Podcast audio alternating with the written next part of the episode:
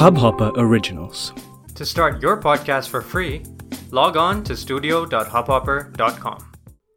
दादी नानी के पिटारे से चुराकर कुछ कहानियाँ लाया हूँ राजा रानी और परियों के परे जो दुनिया है उसमें बसी कुछ अंधेरी रातों की कहानी मैं हूँ अंकद बोस और यह है भय ओरिजिनल्स जहाँ मैं आपको सुनाऊँगा कुछ दिल को दहला देने वाली ओरिजिनल हॉरर स्टोरीज कहानियों से जुड़े रहने के लिए मेरे चैनल को सब्सक्राइब करना ना भूलें। तो आइए, मैं कुछ पन्ने पलटता हूँ और आपको सुनाता हूँ। भय से भरी हुई एक दास्तान।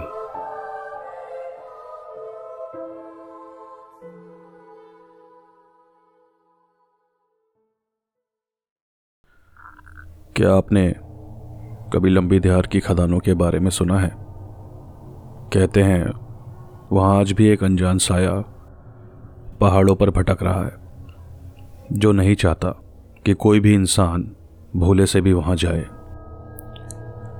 कुछ जगहों को हमें अकेला ही छोड़ देना चाहिए।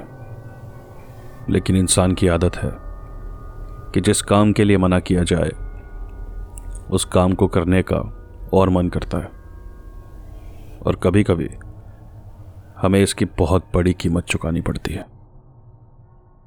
मैं हूँ अंकन बोस, और आप सुन रहे हैं भय ओरिजिनल्स की ओरिजिनल हॉरर स्टोरी, खदान। ये कहानी है हिंदुस्तान के उत्तर में बसे एक खूबसूरत शहर, मसूरी की, जो हमेशा पर्यटकों से खचाखच भरा रहता है। खासकर सर्दियों में, जब पूरे देश भर से लोग वहाँ की वादियों का मज़ा उठाने जाते हैं। उन्हीं में से एक थे, अविनाश और रवि, जो अभी कुछ दिन पहले ही छुट्टियाँ मनाने मसूरी आए हुए थे। मसूरी में उस वक्त कड़ाके की ठंड पड़ी हुई थी और बीमारी की वजह से इस साल ज़्यादातर शाम को मार्केट्स में भीड़ कम ही रहती थी। जो भी हो, रवि और अविनाश को यह बात बहुत पसंद आ रही थी कि इस साल मसूरी में ज़्यादा भीड़ नहीं है और उन दोनों को आराम से घूमने और पूरा एक्सप्लोर करने का मौका मिलेगा। भीड़ भाड़ वैसे भी उन दोनों को कुछ खास पसंद नहीं थी। दोनों ही कॉरपोरेट सेक्टर में थे तो स्ट्रेस की वजह से शुरू से ही उन्हें शांत जगहों पर कुछ टाइम बिताने जाने की आदत थी।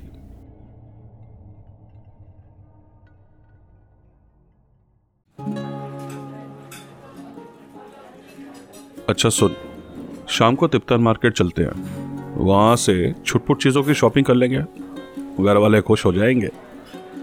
रवि ने खाते खाते अविनाश से कहा वो दोनों अपने होटल के रेस्टोरेंट में बैठकर लंच कर रहे थे। साउंड्स लाइक अ प्लान वैसे यहाँ का चाइनीज़ बहुत अच्छा है तुझे ट्राई करना चाहिए। अविनाश चाइनीज़ खाने का शौकीन था और मसूरी में उसने पिछले तीन दिनों में चाइनीज़ के अलावा और कुछ छुआ ही नहीं था। तो बोर नहीं हो जाता। ये क्या सारा टाइम चाइनीज़ खाता रहता है?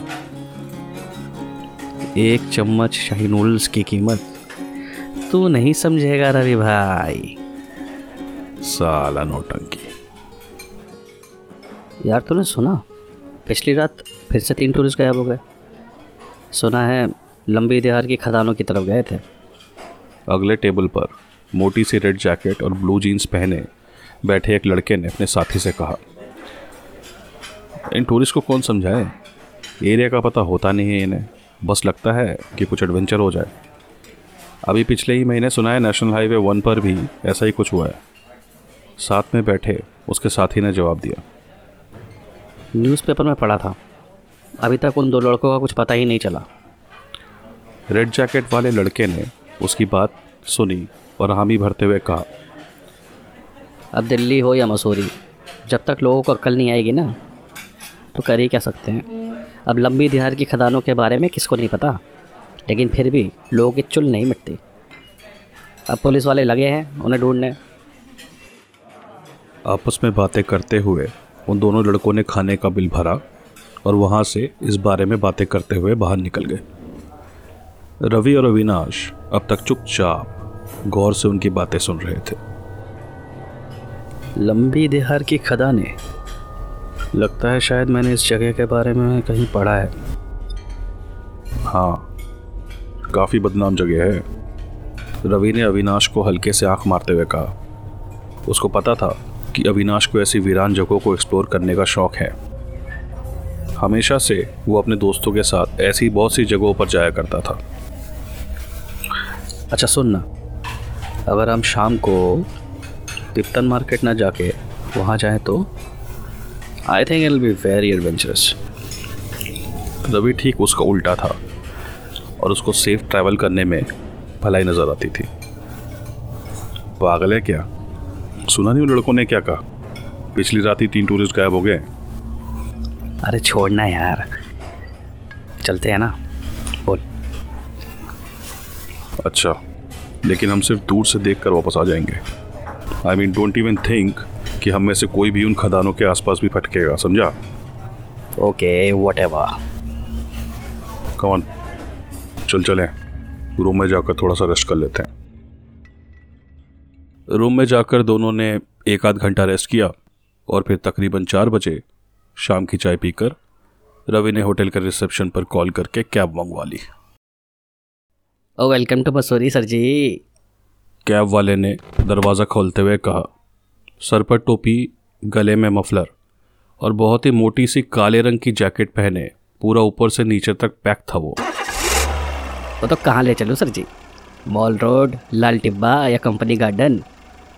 उसने गाड़ी का इंजन स्टार्ट करते हुए खुशी खुशी पूछा आपको लंबी देहार की खदानें पता है? कैब वाला पीछे मुड़ा और हैरानी से अविनाश की ओर देखते हुए बोला जी वो तो बड़ी खतरनाक जगह है जी। अभी कल ही तीन टूरिस्ट लोग वहाँ से गायब हो गए। वैसे आप क्यों पूछ रहे हैं? हमें वहीं जाना है। अरे वो सही जगह नहीं है और अगले दो घंटे में सूरज भी ढल जाएगा। मैं वहाँ नहीं जाऊँगा सर जी। आप कोई दूसरी टैक्सी कर लो। उसने गाड़ी का इंजन बंद किया और रवि को देखकर बोला अरे दो चार सौ फालतू ले लेना। अभी दूसरी टैक्सी के आते आते बहुत टाइम वेस्ट हो जाएगा भाई। रवि ने अपना वॉलेट निकाला और कुछ पैसे उसमें से निकाल कर ड्राइवर की ओर बढ़ा दिया। नहीं सर जी। हम्म, वैसे हज़ार रुपये एक्स्ट्रा दोगे तो मैं लेके चलूँगा। इसमें जान का बहुत रिक्स है और मैं गाड़ी लेके खदान तक नहीं जाऊँगा। हाँ ठीक है भाई। अब तो चलो। अविनाश ने रवि को उसे पैसे देने का इशारा किया और रवि ने दो पाँच सौ के नोट टैक्सी ड्राइवर के हाथों में थमा दिए।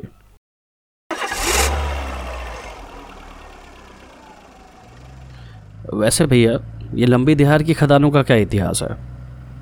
बहुत पुरानी बात है। 1990 में जब ये खदानों का काम स्टार्ट हुआ था ना तो कहते हैं कि कम से कम पचास हज़ार मजदूर खून की उल्टियाँ करते करके मर गए वहाँ। सच में?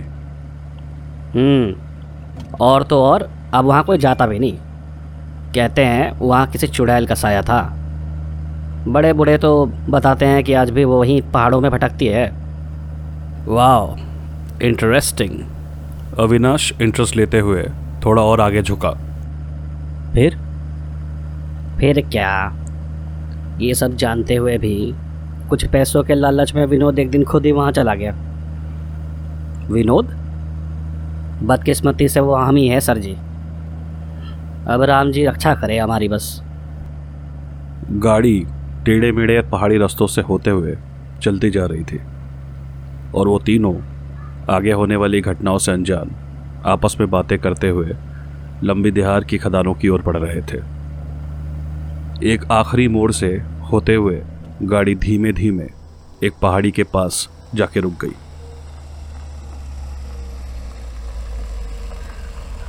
लो सर जी, अब इससे आगे मैं नहीं जाऊँगा।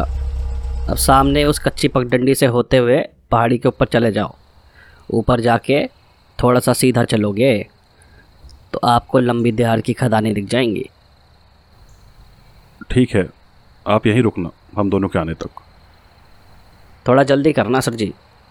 सूरज डूबने में बस एक ही घंटा बच्चा है और लगता है मौसम भी ख़राब होने वाला है। बारिश में पगडंडी पर चलना लगभग नामुमकिन हो जाता है sir ji.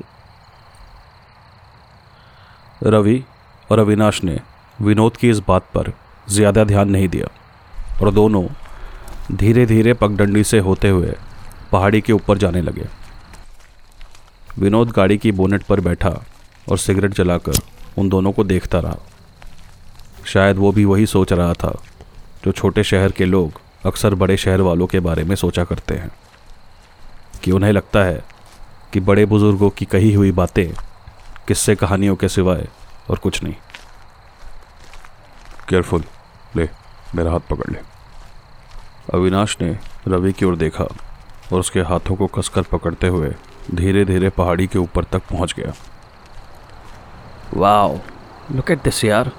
It's so beautiful आसपास की वादियाँ वाकई ही बहुत खूबसूरत थी। और अब रवि को भी लग रहा था कि अविनाश और उसका किसी टूरिस्ट स्पॉट पर ना जाकर वहाँ आने का फैसला बिल्कुल सही था। वो can you see that the infamous लंबी तिहार की खदान। अविनाश ने अपने हाथों से इशारा करते हुए कहा, उन्हें कुछ दूर आगे पहाड़ी पर पेड़ों के पीछे खदानें नज़र आने लगी थी और वो दोनों फटाफट उसकी तरफ़ बढ़ने लगे। टूटी फूटी पगडंडियों पर चलते चलते वो एक छोटे से झरने के पास से गुजरे और पहाड़ी से नीचे उतरते हुए, साथ वाली पहाड़ी से होते हुए वो आखिरकार वहाँ पहुँच ही गए। चारों तरफ़ से, पेड़ों से घिरी हुई, बादलों की चादरों से ढकी, बिना छत की इमारत, और काई में लिपटी हुई मैली कुचली दीवारें, जिनमें कुछ जगहों पर एक आध लोगों ने पेंट से अपने नाम लिखे हुए थे।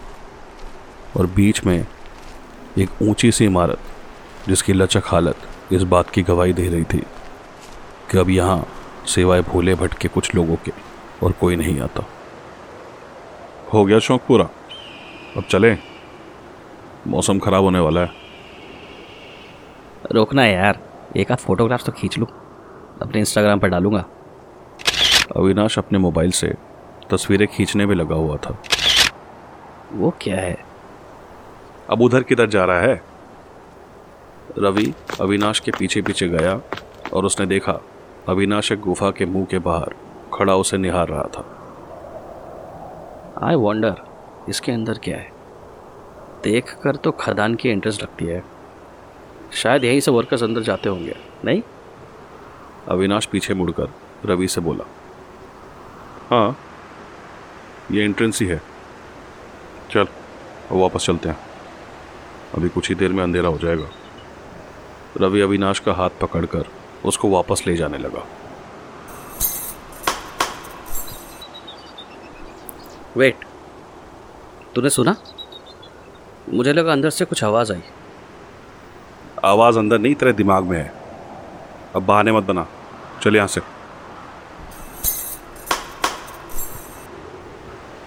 सुना मैंने कहा था ना? लेट्स गो मुझे यहाँ कुछ ठीक नहीं लग रहा है।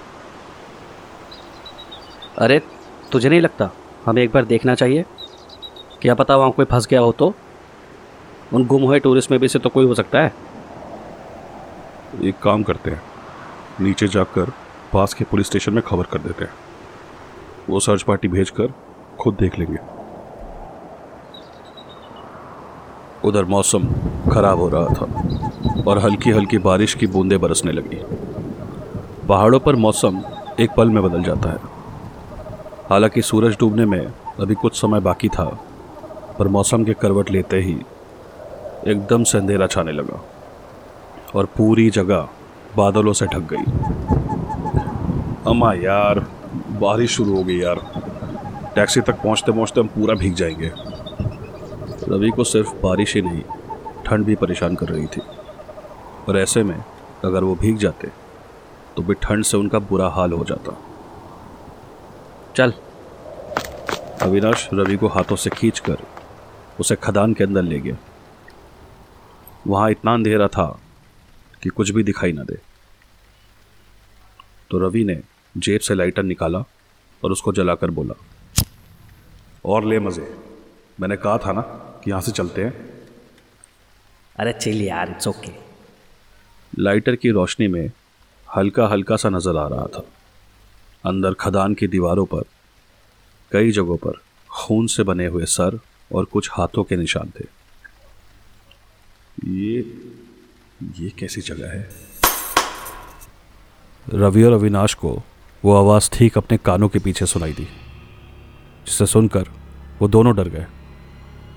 रवि ने लाइटर को चारों ओर घुमाकर देखने की कोशिश की, लेकिन वह कोई नहीं था। पर कुछ तो था जो धीरे धीरे उनके करीब आ रहा था, क्योंकि दूर से आते हुए उस आहट की आवाज़ उन्हें साफ़ सुनाई दे रही थी। जैसे गुफा के अंदर से कोई उनकी तरफ़ बढ़ रहा हो। रवि और अविनाश घबराकर गुफा से बाहर की ओर भागे। बाहर घना अंधेरा था और अब उन्हें वापस जाने का रास्ता समझने में दिक्कत हो रही थी। रवि को याद आया कि वो जब आए थे तो बीच वाली इमारत के आगे की तरफ़ खड़े थे। तो वो दोनों उसी ओर बढ़े। मुझे मुझे लगता है हम हम उस साइड से आए थे। या, या फिर या फिर उस तरफ़ से। रवि ने मुड़कर जब अविनाश की ओर देखा तो उसे देखकर लगा कि जैसे किसी चीज़ को देखकर वो बहुत ज़्यादा घबराया हुआ था।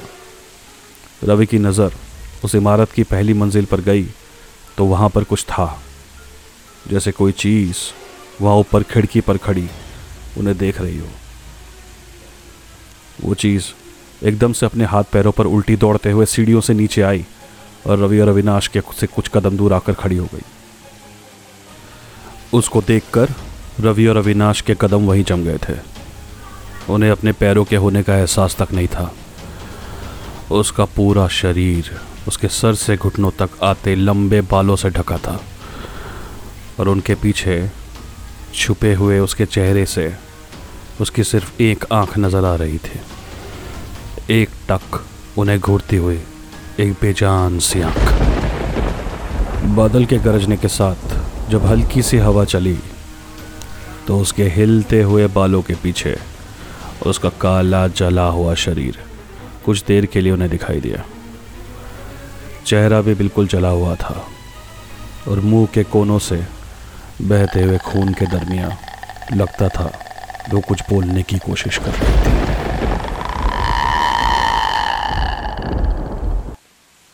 वो जो भी थी, चुड़ैल, डायल या फिर कुछ और, इस दुनिया की तो नहीं थी।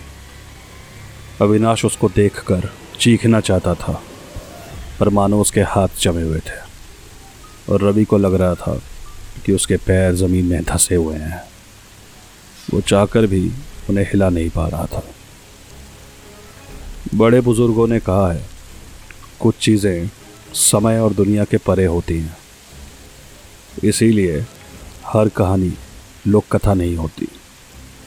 कुछ कहानियों की जड़ें सच्चाई में गड़ी हुई होती है। सर जी। सर जी। दूर से आती उस आवाज़ को सुनकर मानो रवि और अविनाश के शरीर में एकदम से जान आ गई। और वो दोनों किसी तरह हिम्मत जुटाकर विनोद की आवाज़ की दिशा में दौड़े। भागते हुए उन्हें एहसास हो रहा था कि आसपास की झाड़ियों के पीछे से वो चीज़ उनका पीछा कर रही थी। पर अब डर से रुकने का कोई मतलब नहीं था, क्योंकि शिकार बनने से बचने के लिए एक कोशिश तो मेमने का छोटा सा बच्चा भी करता है। उस टूटी फूटी पगडंडियों से होते हुए वो उस पहाड़ी से नीचे भागे तो वापस उसी छोटे झरने के पास पहुँच गए। पर वहाँ से आगे बढ़ पाना बहुत मुश्किल था, क्योंकि ठीक सामने वो खड़ी थी। सर जी भागो। विनोद ने एक जलती हुई मशाल उस चीज़ की ओर उछाल कर फेंकी तो वो एकदम से उससे दूर दौड़ी। इतना वक्त काफ़ी था रवि और अविनाश को वहाँ से निकलने के लिए। जल्दी चलिए इस बारिश में वो मशाल ज़्यादा देर नहीं टिकेगी। विनोद ने उन्हें अपना हाथ दिया और कीचड़ से भरी उस पगडंडी से पहाड़ी के ऊपर चढ़ने में उनकी मदद की और वो तीनों जितनी तेज़ हो सकता था उतनी तेज़ी से टैक्सी की ओर दौड़ना चालू किया।